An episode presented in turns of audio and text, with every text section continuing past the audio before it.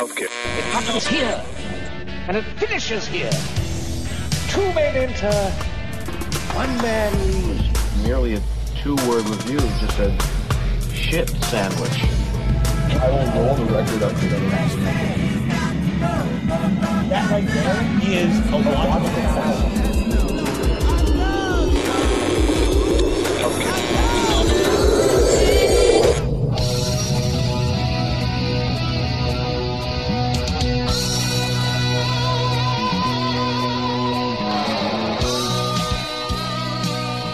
Welcome back to the basement, fellow music lovers. You are now tuned in to yet another exciting adventure with us here on Chunky Glasses, the podcast. I am your host, Kevin, as usual, and we're always glad you came to hang out with us for a little while.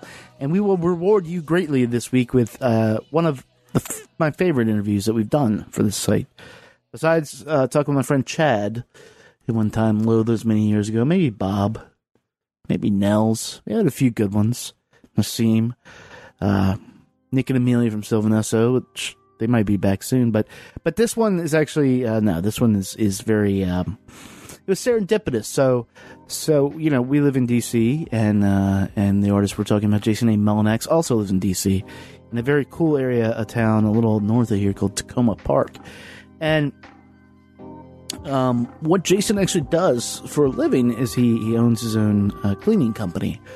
And so he goes around and uses environmentally friendly materials and whatnot to clean houses. And it just so happened that we needed our house cleaned, and the lady sort of hooked that up. You hear us talk about this a little bit in a minute. And so every Friday now for, probably almost a year, maybe 6 months, I don't know. I've been sitting talking with Jason while I do work. I work from home on Fridays. Been talking about music. Found out he's a musician, so started talking about his music. And then he was like, man, we're coming out with an album. I'm recanting while we're getting into the podcast. Long story short is basically something in the universe like collided and shifted things around so that this amazing musician would end up in our home and in this basement and now in your ears. And this is how things just sort of work, I guess. But he is also, besides cleaning houses, he's also a teacher. He teaches workshops. He makes instruments himself. He's been a drummer for many, many moons. You're going to have links in the show notes to all of his projects, and they are of multitudes. But all around, he's one of the more fascinating people I think I've ever talked with, and one of the most pure musicians I've ever talked with, and it all feeds into his new album, Time Being. So this is what we're doing this week. Jason came by, and we got to have a few beers instead of, just hanging out, working and whatnot. And it was fucking great. And it reminded me that you never know where some of the best stuff or the best music that you like is going to come from. And if you don't look everywhere, and if you don't sort of keep your eyes and your ears and your mind open, you might miss it. But we didn't miss this, and I'm glad we didn't. So that's what we're doing. If you guys are ready, we're gonna head on down to the basement. Myself and Mr. Jason A. Mullinax, the amazing Jason A. Mullinax, talk all about his life in music and his kick-ass new album, Time Being. Let's go.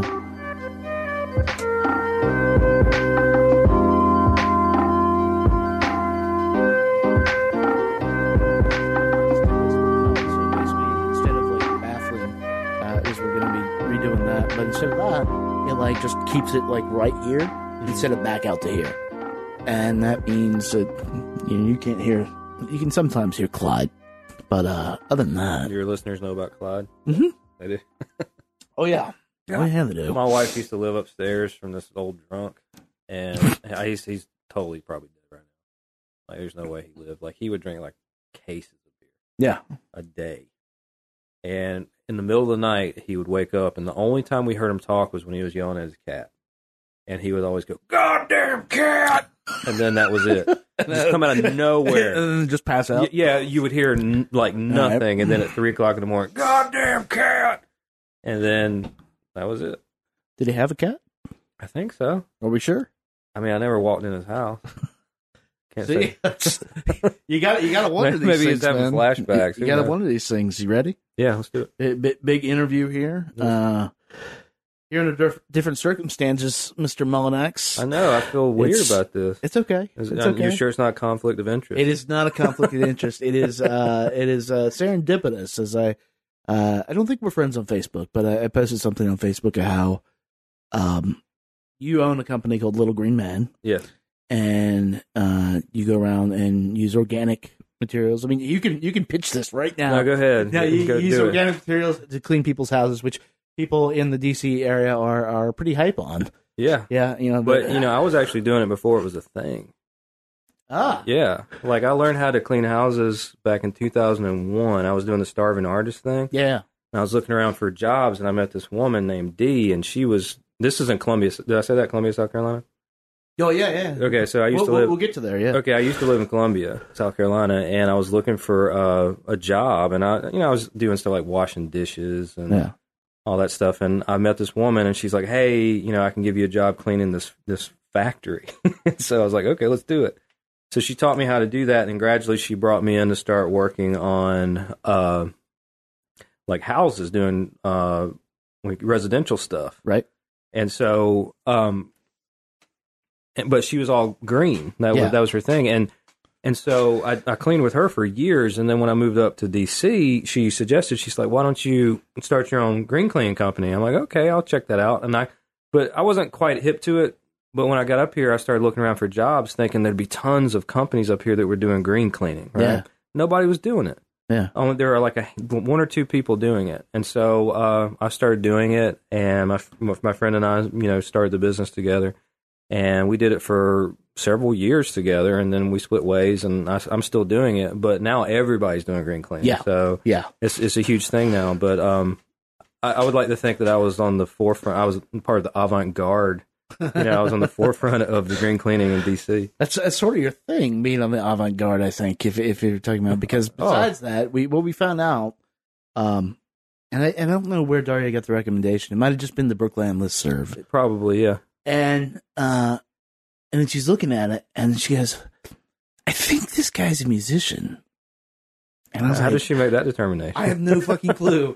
But she goes, "I think this guy's a musician." And so I looked at him, and I'm like, sure enough, you're a musician. Not only that, you were a musician that a bunch of my friends knew. Mary McLaughlin says hi. Oh, yeah. I just actually had an email exchange with her yesterday. Yeah, cool. She's one of the sweetest human beings. Yeah, I like her. We keep threatening to get together and do something. But I think that should happen. I would love that. So. So if you're listening, let's do this.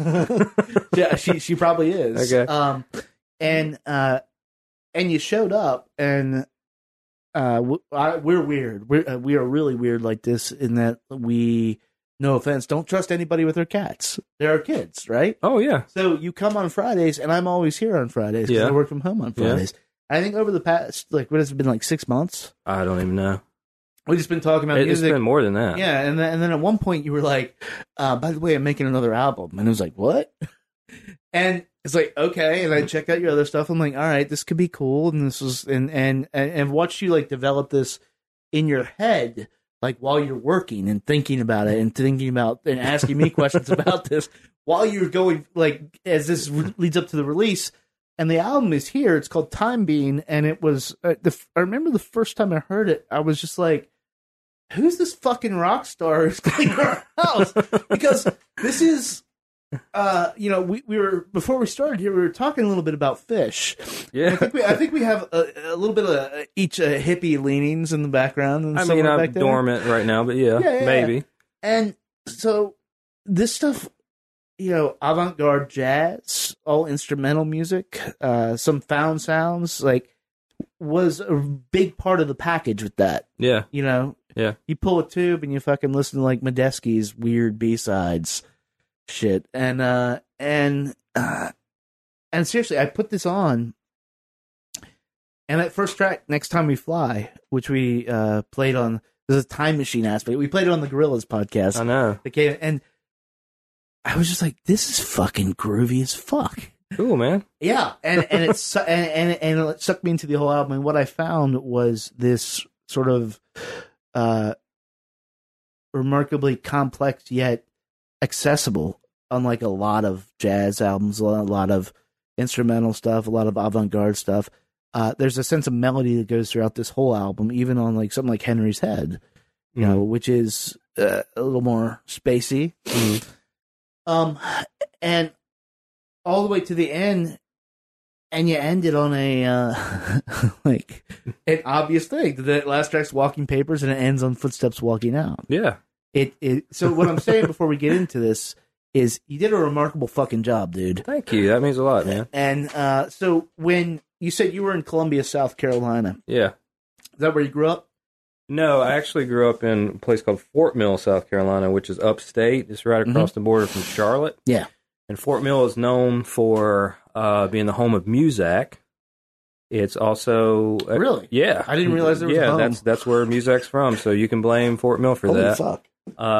It's also the home of the last Confederate cabinet meeting, so which is cool, I guess, for Civil War buffs. And then what's the other big thing?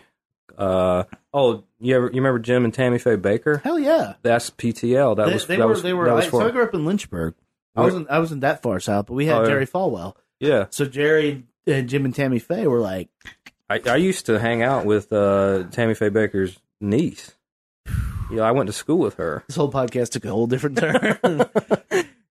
Southern. Yeah, man. Let me tell you. But seriously, I grew up in Fort Mill. We had a great band program, marching band, and I was in all the bands, symphonic band, jazz band, all that. But I moved to Columbia, South Carolina, in I want to say 96. This year I graduated from high school. Right. I went down there to go to college, and I stayed there till 2004, and then that's when I moved up to DC. When in your time hanging out with Tammy Faye's niece, when was the first time you looked around? And because being from the South, it's music's a weird thing down there. You got a lot of blues. You got a lot of acoustic instruments, and Neil Young and Skinner are on the radio, pretty much. Yeah, we had a radio station called WRFX, The Fox. And we had, John Boy and Billy? Do you have John Boy and Billy? Oh, yeah. Yeah. Grew up with them. John Boy! Yeah.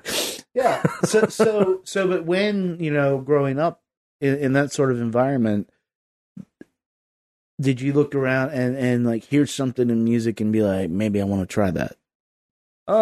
Well... I think I've always been obsessed with sound in general. Mm-hmm. Like, ever since I was a kid, I had one of those little tape recorders. Yeah. And, you know, the books you'd get where you would, like, please turn the page and you'd read along, there'd be little beeps and stuff. So I had a bunch of those things. And then one day I discovered that you can cover up the tabs on the tape and then record stuff. So I would record all kinds of stuff. I'd go around recording my, the toilet bowl flushing or the sounds of birds outside, or me and my little brother would get pots and pans and spoons and beat on them and make noise like that. And when I was in middle school, my friends and I would get together and make skits. We were really into Monty Python. Yeah. So we'd make our own skits, and I'd create sound effects. I was always in charge of the sound effects and the music and stuff. So I've always loved that part of music making, is just sound design and everything. But I was 9 years old, and my mom took me to one of her friend's house to play basketball with, she's like, hey, we're going to so-and-so's house to play basketball. And we got there, and I walked in the front door, and there was this drum set sitting in the living room. And I was just immediately drawn to it. I always had this feeling of wanting to be creative as a kid, but I didn't know where to put that energy. I would write a lot of stories, try to make comic strips, drew a lot, but nothing came to me very easily. I had to fight for it. How old were you when you saw the drum set? I was nine. Yeah. And so my mom's like, hey, let's go play basketball. I'm like, no, let me check this thing out. So I sat down behind the drum set, and it was like sitting in the seat of a fighter jet for me or something. Like I sat down behind it and my whole world just whoosh came into focus. And I was like, I don't know what this thing is, what's going to happen with it, but I know this is going to be a part of my life from here on out. And so I just started playing the drums. And while everybody was outside, I was in there beating on stuff, and then made your parents happy. Yeah, and then then I ended up getting my own drum set, and later down the line, and I would spend pretty much all my time playing drums. Well, you know, I'd come home from school, and I would play until my mom came home, and then, you know, she told me to stop, and then on the weekends I would beg her to let me play, and she'd let me play for a few hours, but I would just, that's just all I did. Like, I wasn't much of a sports guy. Yeah, or anything like that. So I would just stay inside and just play drums and play drums and play drums. Were you taking lessons at all, or were you just like picking it up, just listening to stuff? And well, I would pick up a thing, you know, here and there from other people, but a lot of times I would just listen to stuff on the radio and try to play along to it. My first tape that I ever had was Tina Turner's Private Dancer. Hell, fucking yes! And so I would just play that record, and just play it over and over again. And then when I was in seventh grade, I managed to get into the school band. I changed schools. Okay. I was in a school that didn't have a band program, and then I moved to Fort. I lived in Fort Mill, moved out of Fort Mill, and I came back. And when I came back to Fort Mill, my mom called the band director. He's like, "Hey, my son plays the drums. Can he be in the band?" And he said, "Does he have any experience playing drums?" And she said, "Yeah, he's played on stage with Foghat. Does that count?"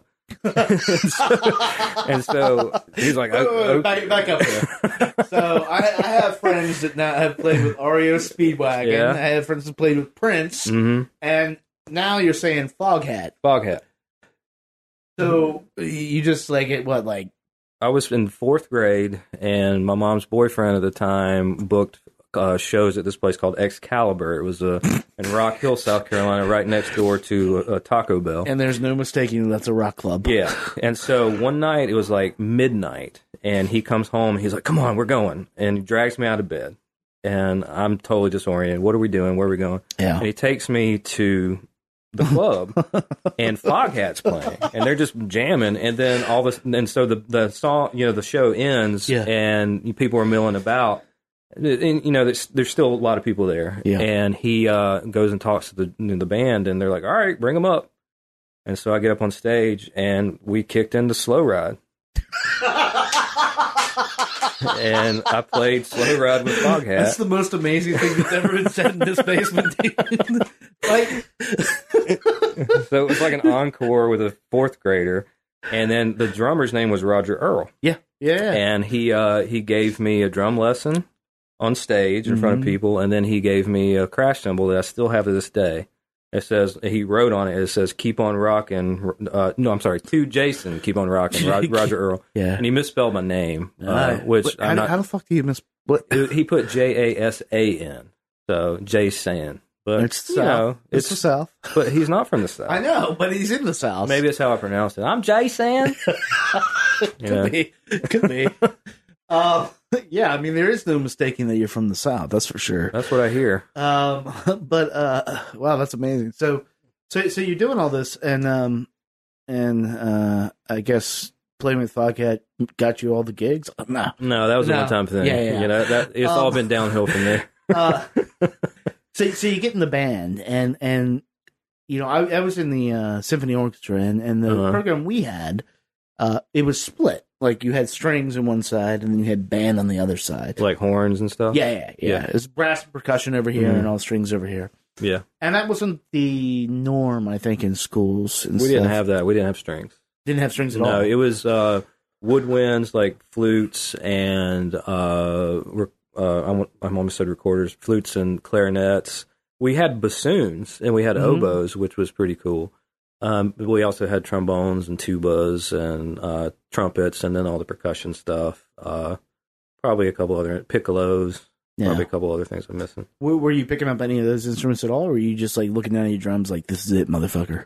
The drums was where it was at. Yeah. But the thing is that I did get a really good education musically through the band, because the band director was constantly yelling at the clarinets. Because we had seasons. We had marching band season. Yeah.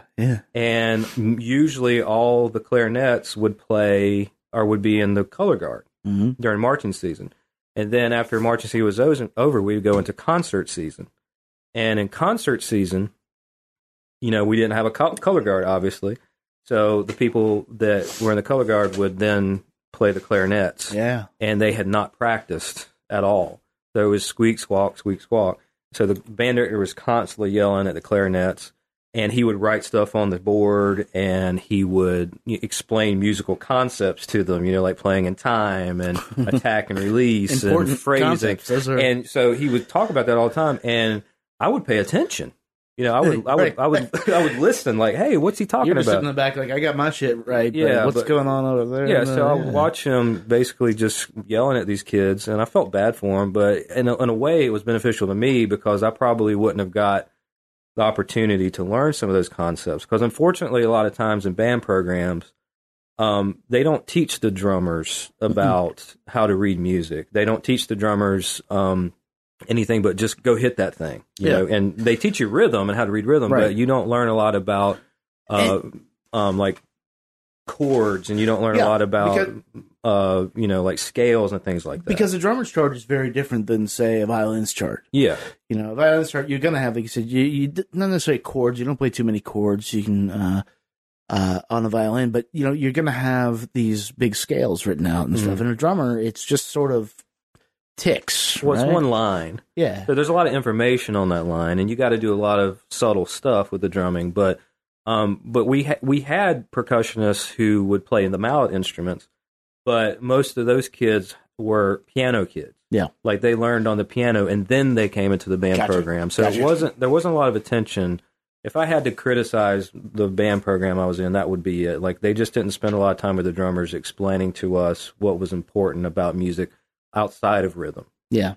But so what I'm getting at is when I was back there in the drum section, you know, there were lots of times where he was talking to the other instruments about, you know, how music fits together and why these parts work the way they do. And I would listen and pay attention to it. And it was pretty insightful for me. So when did you start using it? I think when I got to college, I met up with some guys who were into improvisation and experimental music, and they all had 4-track tape machines. And so I just kind of started hanging out with them. And like I said earlier, I love to make sounds. Like I was making tape collages before I knew other people were making tape collages. I thought I was onto something. I was like, oh man, I've created a new style of music, you know, but it's been going on for decades. But after working with those guys, I was like, you know what? I'm going to buy myself a 4-track. And so I bought one. Tascam 414. Yep. Killed that thing, man. I put it through the paces. Mm-hmm. But I bought one, and now I was like, holy crap, man. Now I got 4 tracks. And if I record something, it doesn't erase the thing that was before it. Yeah, you know? So I started getting into the idea of layering things, and I didn't know what in the world I was doing, but I would go to, and I lived in the dorm at the time, so I couldn't set up a drum set. So I would just go to the thrift store and find pots and pans, and I get cheap little Casio keyboards and microphones and effects pedals, and I'd borrow instruments from friends, and, you know, drum machines or guitars or whatever. And I bought this headset, and I literally dropped out of college because I couldn't stop thinking about the 4-track. When I was in class, I was writing out schematics, like how am I going to record this song? And I would write it out in my notebooks and write little love letters to my Tascam instead of really doing what I was supposed to be doing. So I ended up dropping out of college because of it. I mean, there are other reasons, but that was a huge factor. It's like I could not. I was obsessed. So when you drop out of college, what were you in college for? I went originally for music education. I had this idea, hey, I'm going to be a band director, you know, because I love my marching band experience, and I thought that would be cool. But college, just the program I was in was just not for me. Yeah. There wasn't a lot of cultivating of creativity. Right. I felt like I was being weeded out from the very beginning. Okay. You know, like I took an introduction to music theory course, and before I even learned anything, I had failed it because they gave us all these tests. They're like, okay, you have 5 minutes to determine what type of seventh chords these are, and there's 64 examples, so you have 5 minutes to do it. Go. And all these quizzes counted towards your grade. Yeah. And I'm thinking, wait a minute, where's the introduction part to all this, you know? Yeah, yeah. And so I went and talked to the music dean about it, and he's like, sorry, you know, he just didn't care. Yeah, yeah. And so I basically wasted a year or so trying to do music education, and then I changed to media arts, because I was like, okay, if I can't be in music education, then maybe I can do recording, maybe I can be an engineer or something like that. Sure, sure. And but I ended up dropping out of college in my junior year. The other reason I dropped out is because when I changed my major, it totally threw me off with how many classes I needed and that type of thing. And they gave preferential treatment to upperclassmen. And the way the media arts program was structured was everything was cumulative. Mm-hmm. So if you wanted to take, course B, you'd have to do course A first, but then course A would fill up with upperclassmen. Right. And you couldn't get in. Yeah. So I had finished all my other requirements, but I, like the, what are they called? Electives. Electives. Yeah, yeah. And then, I was a religious minors, religious studies minor. And I did great in that, but I had finished all that stuff, and I still had all this media art stuff to go. And I talked to my advisor, and he's like, dude, you're going to be in school for another 3 years. Right. And I was like, I don't see that happening. I don't see that happening, yeah. So I just was like, okay, I've had it. This isn't for me. So wait, so when you drop out, you're sitting there and you know that this is what you want to do. Mm-hmm. You want to make these sounds. This is something you've wanted to do since you were a child. Yeah. Did you do that? Yeah. Starting out. Oh, man. Like, I dove in head first. Yeah. Like, that's all I did. Like, I got a job making sandwiches at a restaurant called Rising High. And before that, I worked at a place called The Basil Pot. It was a vegetarian restaurant. And, I was just getting all these little crap jobs everywhere. Yeah. And I lived with this guy named Mike, and we would just get together when I got home from work, and we would record until 1, 2 o'clock in the morning. Then I'd go to sleep, go to work, come at 7, come back at 3, drag him out of bed because he's been sleeping all day. And then we just repeat the process. And then we started amassing a pretty large amount of tapes and music and stuff. And then we're like, hey, let's take this to the stage. And then we started a band, and then it was a duo, and then it turned into a trio, and then it grew up into a sextet. So was this like, because you're sort of creating these sounds out of all these disparate parts, you have, you're a drummer, so you're doing that, but you also have a lot of things going on. Were these shows just trying to recreate what you guys had built, or is this a pure, like, I sit on stage and I'm going to make it up? Like, are you recreating the thing you made, or are you recreating the process? That's a really good question. We when we first started talking about getting on the stage, we were like, how do we do this? Yeah. How do we reverse engineer all these songs? And we agonized over, like, ways to do this. And we had no equipment. This was before we had, like, samplers and laptops and stuff. This was like late 90s, early 2000s, and we were poor college kids or ex-college kids. Yeah, ex-college kids, yeah. And so we had nothing to work with. And so a guy came through town, and he's a pretty well-known avant-garde guitarist named Davey Williams. Uh-huh. And he came through town, and we gave him one of our tapes, and he wrote us back. And he was like, man, this is great stuff. Have you thought about playing live? And we told him, yeah, but here's our problem. Like, how do we do this? And then he gave us the best piece of advice, and this is something I've always kept with me. He said that, he's like, what you should do is you should think about live music and recorded music as interdependent of each other. So in other words, if you record something, that doesn't obligate you to play it live. And if you play something live, it doesn't obligate you to record it. Yeah. It can be like a Venn diagram. There are places in the middle where things meet. Right. But try to recapture the spirit of what you do on stage. Interesting. So we would write music for the stage, and then we would write music for the studio, but the two weren't always the same. Yeah. So the live experience would be different than the recorded experience. And when is this? This is the late 90s? Or this is late 90s, early 2000s. Late 90s. So is there was there a market for that kind of thing? Yeah, actually. And Columbia is a college town, and we had a lot of good promoters who would bring free jazz concerts and avant-garde music, into town.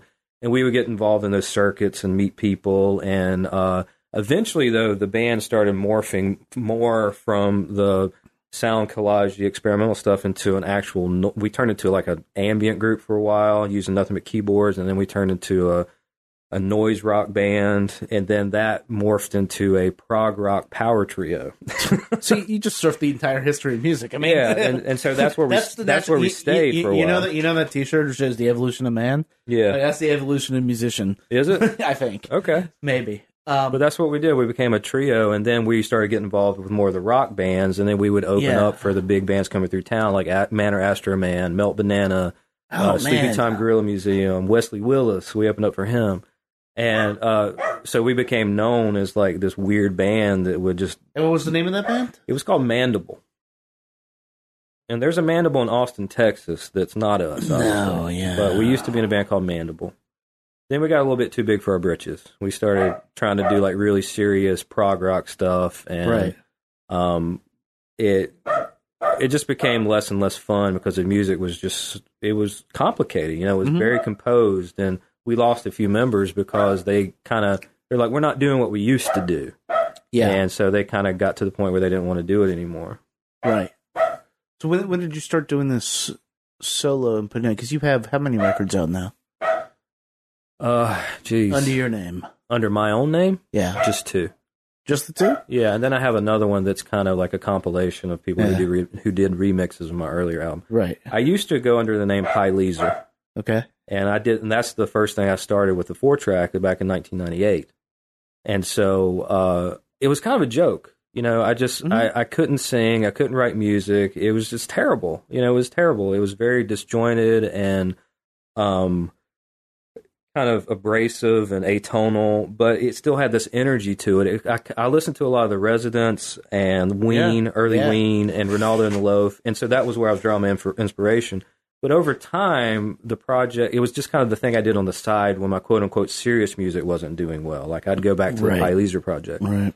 But over time, it kind of morphed into my solo endeavor. Like, it became my thing. It became your thing. And so it was a studio-only project until about 2008, and then I decided I wanted to take it on the stage. And it was the same process I talked about earlier. You know, I can't recreate that other stuff, so make something new. Right, right.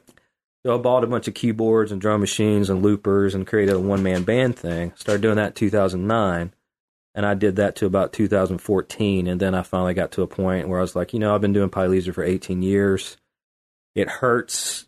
It's kind of like breaking up with somebody that you really love, but it's just not working out. It's not that there's anything wrong with that person. It's just the chemistry. Run its course. Yeah, the chemistry's not there, and so I killed Pileizer. I just killed it. And it was traumatic for me. Like, I know that sounds kind of lame, but... Your identity, you know, I know... I've talked to a lot of musicians about what they do, and even, like, what we do down here at podcasts. Like, if you are creative, like, your creative product is... You know, it's sort of your baby, but your identity gets wrapped up in it, and you become it. And it's a trick to... not let that consume you, but at the same time, let it consume you when it needs to. Yeah. Well, part of the problem with Pileizer is that when I started it off, it was just kind of funny stuff, you know, just that I would give tapes to friends. But then gradually over time, I tried to make it more serious. And I could never reconcile in my head the early stuff with the mid stuff, with the later stuff. And it just became too much of a burden for me. And I felt like I was playing a character. I felt like I had a mask on. And so I wasn't able to make music that I felt was really sincere, because when I did try to do that with Pileizer, I couldn't help thinking about the earlier stuff. You know, I know nobody cares about this, because it's not like I have millions of fans or something who write in like all music reviews about it. But that's exactly what I'm talking about. It's like you tap into something when you're doing music, especially, that it is. It's like playing the character. Yeah. And you have to be really, like, super comfortable with that, because that's what you're going to do. Right. And I guess I just got tired of it. You know, it's like, I want to take the mask off, and I want to try to make something that is beautiful to me. Something that I can give to anyone, you know, of any age group, any demographic, and be proud of it and be like, this is what I do. Because when I used to put out my Pileizer stuff, I would hand it to people, but I'd always give them, like, you know, some sort of, like, here's my music, but, I always had a disclaimer, okay, don't take this song too seriously. How much Molly you got on you tonight? Yeah, like, don't get offended. There's some salty language in here, and it's kind of juvenile and childish in some ways. And, but now I can hand Time Being to anybody. Yeah. And feel like 1,000% behind it. So let's talk about that since we sort of got up to that point. The Homeworld was the one before that. Yeah, that was the first one I put out under my own name. That. Mm-hmm. It is the same but different. I mean, stylistically, that is a compliment. I mean, it's knowing that you came from this other project, it's a little more focused. Yeah, and you can hear you trying out ideas. But like I was saying about Time Being, that I like how you say it. You say Time Being, I say Time Being. It's all interstellar, man. Yeah, I love it. It's playing around with again all these sort of tropes and ideas that are like anybody familiar with avant-garde jazz will be familiar with, but then you inject these like melodies into it. Mm-hmm. And I think that's like honestly super disruptive to that model in the best way, because you just don't expect to have something like that you can hum. Yeah. When you're hearing that. Yeah. And so it's interesting to hear you say you wanted to make something like beautiful, because there are moments on Time Being or Time Being, whichever one we're gonna go with. I love the name because you can interpret it in so many ways. Yeah. Which are just flat out like beautiful. Now knowing that was going into it, like you don't necessarily play a bunch of instruments beyond the drums. Time Being is mostly me. It's mostly me. Like the first song, next time we fly. Yeah, I'm playing everything on that except the horns and except the mallet. So I'm playing the drums, the bass, guitar, the keyboards, the harmonicas, everything you hear on there is me except the horns. So jump back. Like when did you just absorb all that through osmosis? Because I know in talking with you, you were talking about like how you contracted these people out and stuff. I do that. I have friends. Like there are four guys who helped me with this record. There's Dave Newhouse, who used to play with the Muffins, and he's a very active guy. And still, he does all kinds of cool stuff. I got him to play horns on some, and I didn't expect to get him. Like I've always been a fan of the Muffins ever since I was a kid. Mike and I, the guy that I told you about the earlier stuff, that when we first started the tapes, we would get the Wayside catalog from Cuneiform, and we would read the descriptions of the bands, and then we would try to reverse engineer those descriptions and create music that we thought sounded like the descriptions. Does that make sense? No, so we tried to do that, and so. I was really into the Muffins, and then later I met this guy named Rich O'Mara, who is an amazing percussionist. We've done a lot of stuff together, and he was helping me with some of the stuff on Time Being, and we were talking about the song Next Time We Fly, and I had the melody, but I couldn't find the instrumentation for it. I was like, what's this going to be? And he just off the cuff was like, why don't you ask Dave Newhouse? And he's like, I noticed that you're friends on Facebook. I'm like, yeah, but what does that mean to be friends on Facebook? Right, Like I'm friends with Yuko Honda. Is that her name? Yeah. From Chupamata. Like I'm friends, quote unquote, friends with her. But Dave is just super sweet guy, and so I sent him the song. I was like, hey, I have this melody. Can you do it on horns? And he did it, and he was like, yeah, it's great. Let me know if you ever want something else. Right. And I was like, he just opened up a whole new chapter for me. So I got him involved, and like I said, Rich is involved. He plays all the mallet parts. I have a friend named Seth, who is a good friend of mine, and we've always kind of jammed together and made music, and I brought him on for some tracks, and then I have a friend named Logan, who plays the bass, and he plays on two of the tracks on there. Because I just... when you're writing music, you hear things that you know what you want to hear, and if there's something that you can do, try it yourself. Yeah. But if there's something that you can't do, or you just feel like somebody else could do it better, then you kind of you contract it out to them. You're like, hey, can you put your spin on this? Here's what I'm thinking, but put your own thumbprint on this and see what you can come up with. That's actually a really important distinction between people who are, I think, lifers, in doing music, which I think you are. There's no new little I am. This is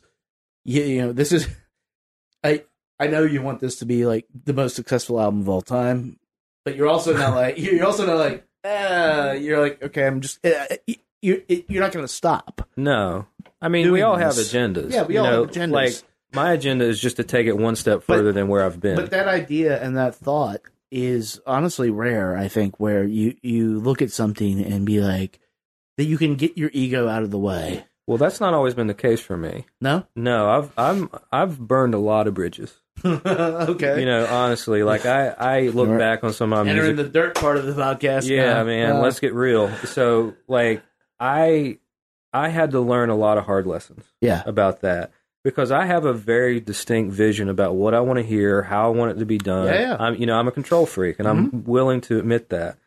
But it's been a process for me of learning how to create situations where I can maintain a certain amount of creative control, but I can give other people some buy-in. Yeah. You know, I can give them the opportunity to bring something that they want to bring to the table so they feel a certain amount of ownership and pride that they can put into it. And by doing that, I'm, you know, in a way, I'm elevating my art because I'm only as good as I am. I can only do what I can do. But as a solo artist, you know, sometimes you run out of steam or you run out of inspiration. But if you bring other people in and they can give you fresh perspectives, that's awesome. You know, and so that's what's great about Rich. That's what's great about Seth and Logan and Dave is that these guys elevated the music for me. Like before I got them involved, I sat down with my wife and I sat down with a couple other friends, like independently. Yeah. And I let them listen to the record as it stood. Yeah. And they all gave me the same feedback. They was like, it's good, but it's not great. Right. And so I took that to heart. I'm like, okay, but I want this to be great. So what's that going to take? It's going to take me making the music more rich and dense and bringing in different, you know, approaches. And so that's when I started reaching out to people. And I find that I work much better in projects than I do in bands. Like I don't want to be in a band anymore. Nah. Because I'll start a band. I'm like, hey man, let's be a country western band. Yeah. And then 6 months down the line, I'm like, I want to do heavy metal now. All right. You know, and so you can't. So if I said you want to get in a country metal band right now, you'd be like, country metal. Yeah. Yeah, we can do it for a couple months. But then I would I want to do ambient jazz now. Yeah. All right. But that's why I think projects are better because you can be it's got a beginning and an end. Yeah, for sure. You know, so like, hey, let's do this thing. Like I want to make a children's record. Yeah. And so I've been talking to some people. I've already written a bunch of songs for it. And I don't want to be in a full-time children's band playing birthday parties and stuff like that. I just want to put out this record and then move on to whatever's next. So that and did that project come up because you guys have a son? Yes. Yeah. Yeah. And you know, again, this is something we were talking about off mic, you know, that anytime you bring a child into the world, it changes your life. Oh, yeah. And if you're paying attention, it does. If you're paying, yeah. If you're worth a damn, yeah. If you're worth a damn, that's important. That's important. I mean, we know that that's not always the case. How did having him? His name's Henry, right? Henry, yeah, yeah. That he's Henry's head. Yeah. It's I was telling you earlier, my son had a condition with his head when he was younger, and he had to get surgery and wear a helmet for 23 hours a day. For about 5 months, and it really impacted his life in a lot of ways. It kind of slowed down some of his motor skill development, gross motor skills and stuff. The doctor said it wouldn't, but it did, you know. And I was writing that song around that time, and I just wanted to dedicate something to him, you know, just to be like, hey, you know, this is my little guy, and he deserves something, you know. And so he's going to ask me one day, Dad, why did you write a song called Henry's Head? And I'm going to be like, well. And why wasn't it country metal? Yeah, exactly. You know, so... What about that changed, you know, because you've talked about, you know, burning bridges and having to get to a place that, dude, I mean, I'm serious. A lot of musicians don't ever get there. Oh, yeah. Like that ego thing is, it's not just music, it's in anything. That ego thing is so powerful that you, and I'm like you, I think. You always work better with people. Projects is the way to do it. Yeah. If you ask me to be like, if I was in a band with somebody, I'd be like, eventually we're going to have to do something different. Yeah. But if it's just like, hey, we're going to knock out like 10 songs and we're going to go over here. Yeah, that's great. That's fucking perfect. See, I've always admired bands and artists who reinvent themselves. Like, I'm an unapologetic Rush fan. Like, you can say what you want about Rush. I know. I may have to kick you out of this basement. Yeah, so I love Rush. Over, man. Yeah, I love Rush. And, and the reason I love Rush is because when I discovered Rush, they were something that I just had never heard before. Yeah. Now, growing up on classic rock radio, it's, you know, you're, especially in South Carolina, you're desperate for something new.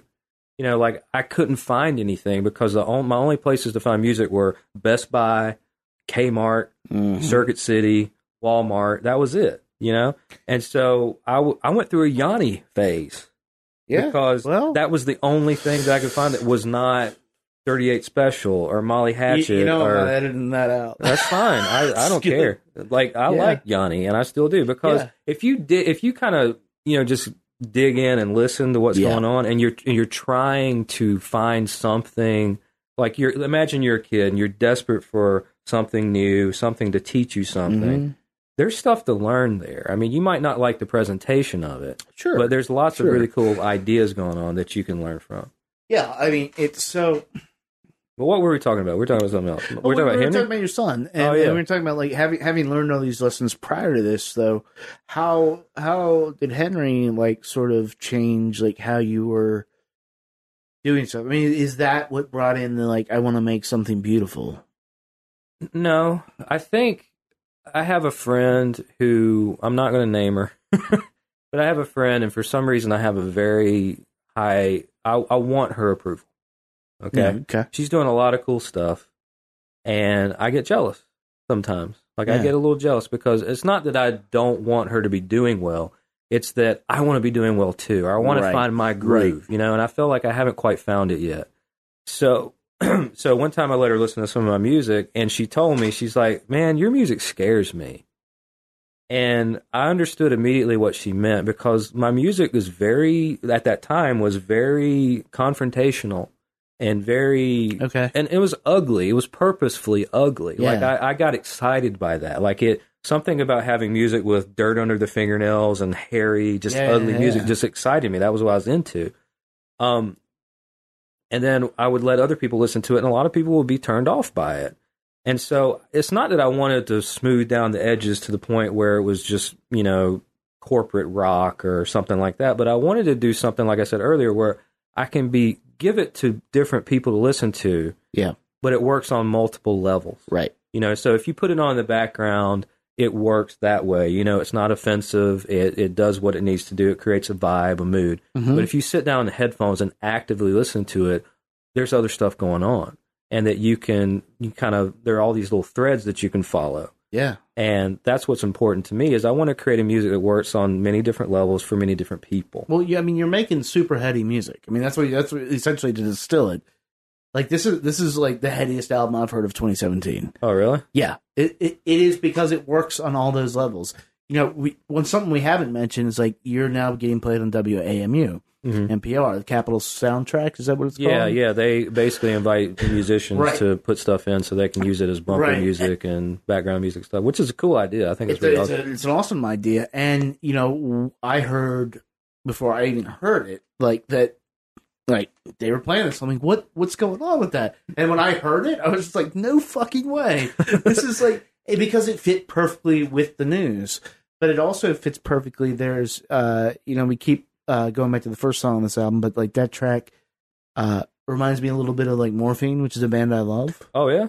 Yeah. I haven't heard that one. That's a good one. Yeah. I mean, just, it's a... I heard Soft Machine today. Soft Machine is okay, yeah. Yeah, like, I'm always hearing these inspirations, like, hey, man, do you listen to so-and-so? I'm like, I've never heard it, but I need to check it out. But there's also, as you go through the album, there's weirder stuff. There's stuff that reminds me of Rycooter, which I'm a huge fan of. Don't know him?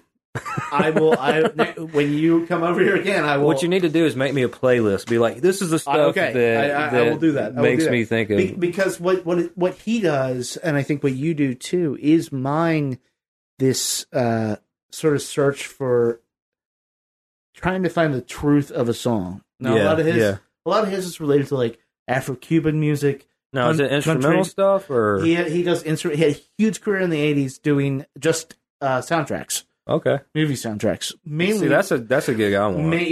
Well, that's sort of why I bring him up, because you know, when you listen to Time Being, you get this sort of journey. Like, it's sort of begging to be fit into a movie.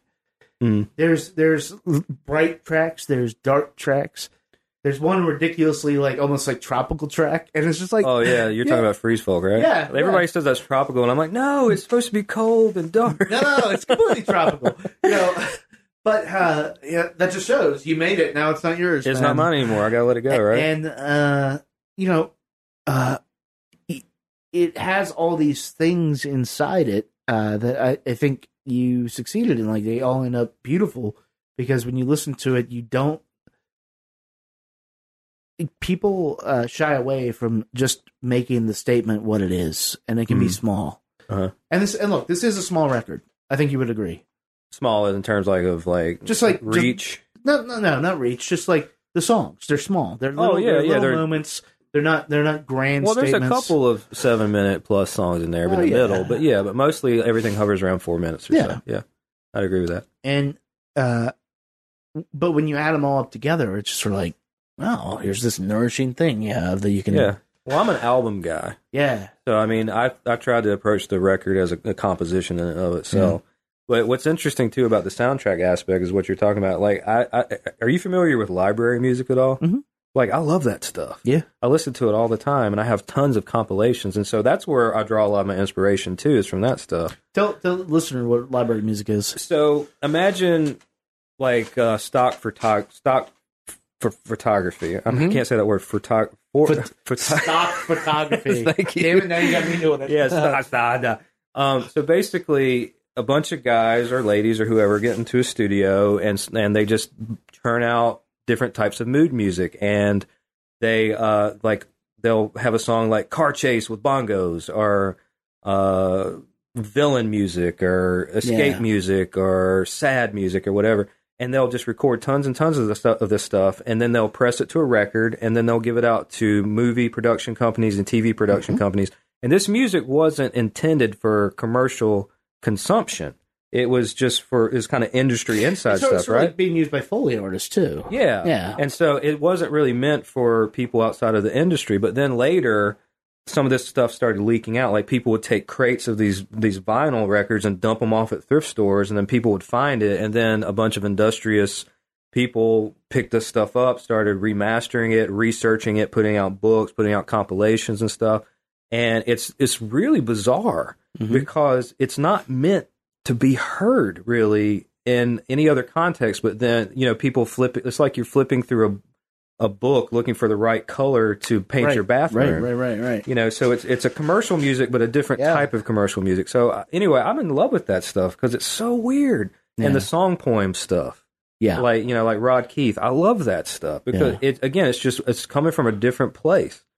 So a lot of that has found its way into my music. Yeah. You know, that weird kind of off kilter, left, you know, sided stuff. Yeah. But, left field. That's what I'm trying to say. Left field. Yeah.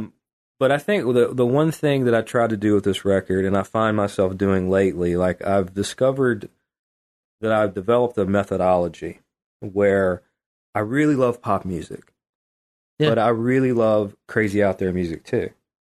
So when I write music, I just realized this recently, is that, and this is a subconscious thing, I think, is I try to balance it. So if I'm writing a piece of music that's too out there, I try to figure out a way to tone it down and couch it in something that's more accessible, and vice versa. If there's something that's too accessible, I try to dirty it up a little bit. Do you tone it down, or do you find a compliment to it? That, I guess that would be a better way to do it. Yeah, it's about, I love food. I love like Indian food. I love complex flavors. I like density. Yeah. I like there to be lots of different things playing off of each other. So that's why... And I feel the same way about music. It's like, I like music where you can listen to it 6-7 times in a row, but you can be like, okay, this time I'm going to listen to the guitar and see what that does. Or this time I'm going to follow that weird sound that's going from halfway through the song to the end. Like, what is that thing about? What is it? You know, that's what I like. And those end up being the best records. Yeah. Like, it, you know, people refer to stuff as like a head trip, you know, or a headphone album and stuff. Mm-hmm. But the reason those things exist is because you can do that. You can hear, I mean, going back to a very basic example, so there's some Beatles stuff. you can go back and follow this little thread through like an entire 4 minutes, 5 minutes. Yeah. And it feels so cool when you find it too, doesn't it? And you've heard that album 500 times. Yeah, then you find that one new thing, and it's kind of it's the replay value of that record. You know, like there's certain records you put them on once, and you're like, okay, that did what it's supposed to do. Yeah. What's next? And but there are other records that you want to spend time to discover and uncover things. Yeah. And so I purposely obscure parts of my music because I want things to be hidden, but then expose themselves every once in a while, and then go back into the behind the ether or the clouds or whatever. Well, I mean, this album's changed since I started listening to it. Yeah, I think you sent it to me like 2 months ago. Maybe, yeah. Maybe. And since then, it's been mastered, and I made it's been mastered, but it's changed for me, my experience. Oh, really? Yeah. Yeah. Okay, that's what you mean. Yeah, it is hearing stuff in it that I didn't hear, paying attention to, like an odd just bass track that's in there. Or an odd drum hit that I just didn't hear, and all of a sudden I'm obsessed with that one drum hit. That's awesome. And you keep going through it, and it doesn't change necessarily the meaning of the song. It just gets you deeper into it. Well, it gives you a better understanding of it. It's like you're investing in it a little bit more. Yeah, like it's a character. Every song is its own character, its own logic, its own world, and you uncover new things in it. So yeah, that's my intent. You know, if I can do that for somebody, then I feel like I've succeeded. Yeah. That might be a good place to end, man. All right, I think, and I mean this sincerely, dude. I think you have done that. I think you have succeeded. Thanks so much. And this is a great fucking album, dude. Well, thanks. And I appreciate that. It means a lot. And glad you could come hang out. Yeah, thanks for having me. Again, I feel like I should be scrubbing something. No, fuck that. Fuck that. Hopefully, if there's any justice in the world, you won't be scrubbing stuff for long, unless you want to. And then I'm done with it. Every time I flush a toilet, I feel part of my soul go down the drain. Yeah. Where's your drum set, by the way? My drum set is behind the wall. Oh, you had to make room for the piano, huh? Yes, I had to make room for the piano. Okay. You still need to get that drum head fixed, man. I know. Let me know when you want to tune it up. It'll be shortly. Okay. We're starting a space rock band. If you want to join it, the what? The space rock. Space rock. What's it called? We don't know. You don't know? We don't know. You'll figure something out. Yeah. Cool, man. All right, man. Thanks for coming down. Yeah. Thanks so much.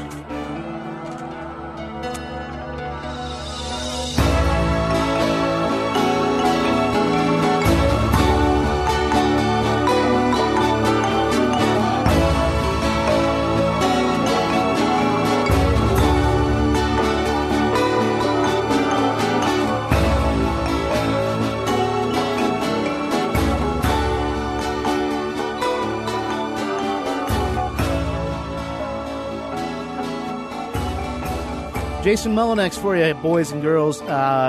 He's a rad dude, and I know a lot of you guys listening to this might know him. He is he's the best, dude. He's just a solid dude making kick-ass music. And I have it's weird. I really have come to look forward to those Fridays when he's here. It's we have some wild conversations, and we'll continue to.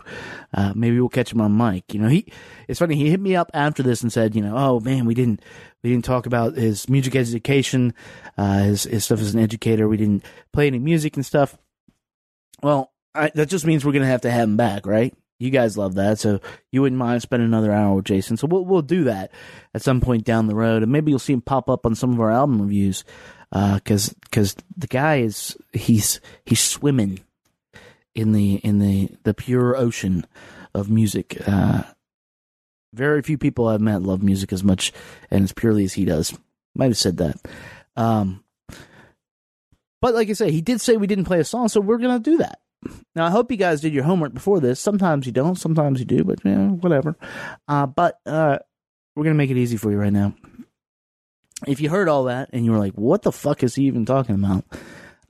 You heard a little bit of Henry's Head on the outro here, and now we're going to play a track called Sleep Crisis. So if you like your avant jazz with a little pop flourish to it, nice digestible bites, this is the fucking track for you. So here you go, Jason A. Mullinax's Sleep Crisis off his new album Time Being.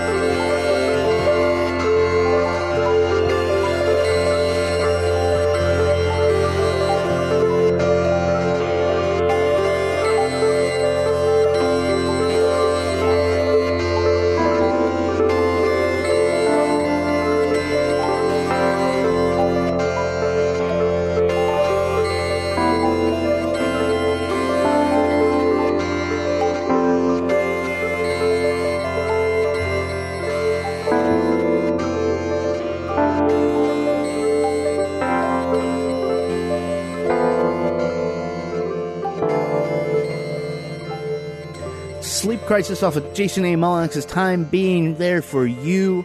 Such a rad track, such a rad album, such a rad dude. This is legitimately, this is one of my favorite albums of the year. This is the type of music I wish I could make. I make little bullshit songs about my dead cat, but this stuff is totally rad, and this is it resonates. I think it resonates with me, and I think it resonates with you too, if you listen to this podcast. He just put it up on streaming, but look, guys, check it out there, get it acclimated, and then go buy a copy on Bandcamp. I'm not sure how much it costs. I paid them $10 for it. You can too. It's generally a pay what you want thing. And actually, I'll tell you what, if you're listening to this and you liked this conversation that you had, and you liked that last track, but you're still not sure, if you respond, the first person to respond or email me at kevin@chunkyglasses.com and says, hey, I really love that, I really want to check out Time Being, see what it's all about, I'm going to buy you a copy. I'm going to buy you a copy and I'm going to send it to you. How about that? Be cool with that? Yeah? That sounds groovy, right? It's a weird radio promo that this is like on-demand radio. So we'll tweet out when we have when the contest has been won. But yeah, that's going to happen. We do that from time to time, and I really want you to hear it that bad. Thanks again to Jason for taking time out of his busy schedule to come down and talk about all this stuff. I look forward now to Fridays when he's here, because the conversations we have are rad. They're very much like that, but they, it's been good to get to know this guy and his music, and I look forward to continuing doing that. That is about our podcast for this Monday. If you like what you heard, you can subscribe to us in iTunes. You can listen to us on Stitcher, on Mixcloud, Google Play, up on SoundCloud, and maybe a few other places. You can listen to us right on the site, www.chunkyglasses.com. If you are out and about in the DC area, mostly, please see if you can track down our live music guys, Matt Condon and Mauricio Casper. They are at about every show that takes place in this town, which is unreal. It's something I did back in 2011 to 2012, and it broke me, people. It broke me, but these guys are going strong, and I am not ashamed. In fact, I'm very proud to say I think they're probably two of the best music photographers in D.C. right now, so... So you got that going for you. We are on Twitter at chunkyglasses.com, also on Instagram at chunkyglasses. .com. At chunkyglasses and at chunkyglasses, both places. And that's where you see all of that. Coming up at the end of this week, we're going to have a really special episode.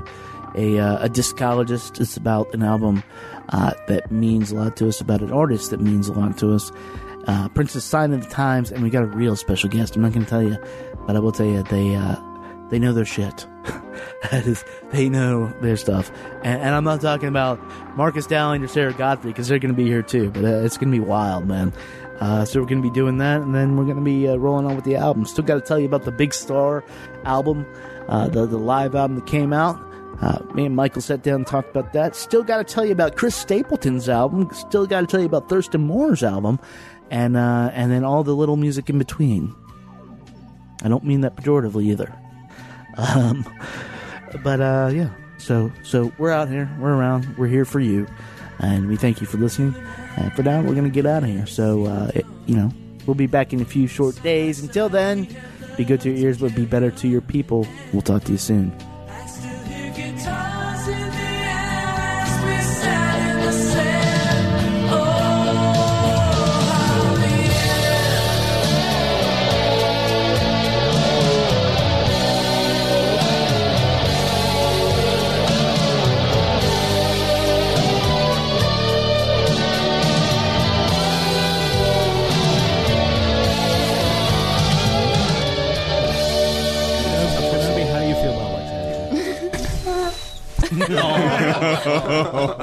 Kenobi.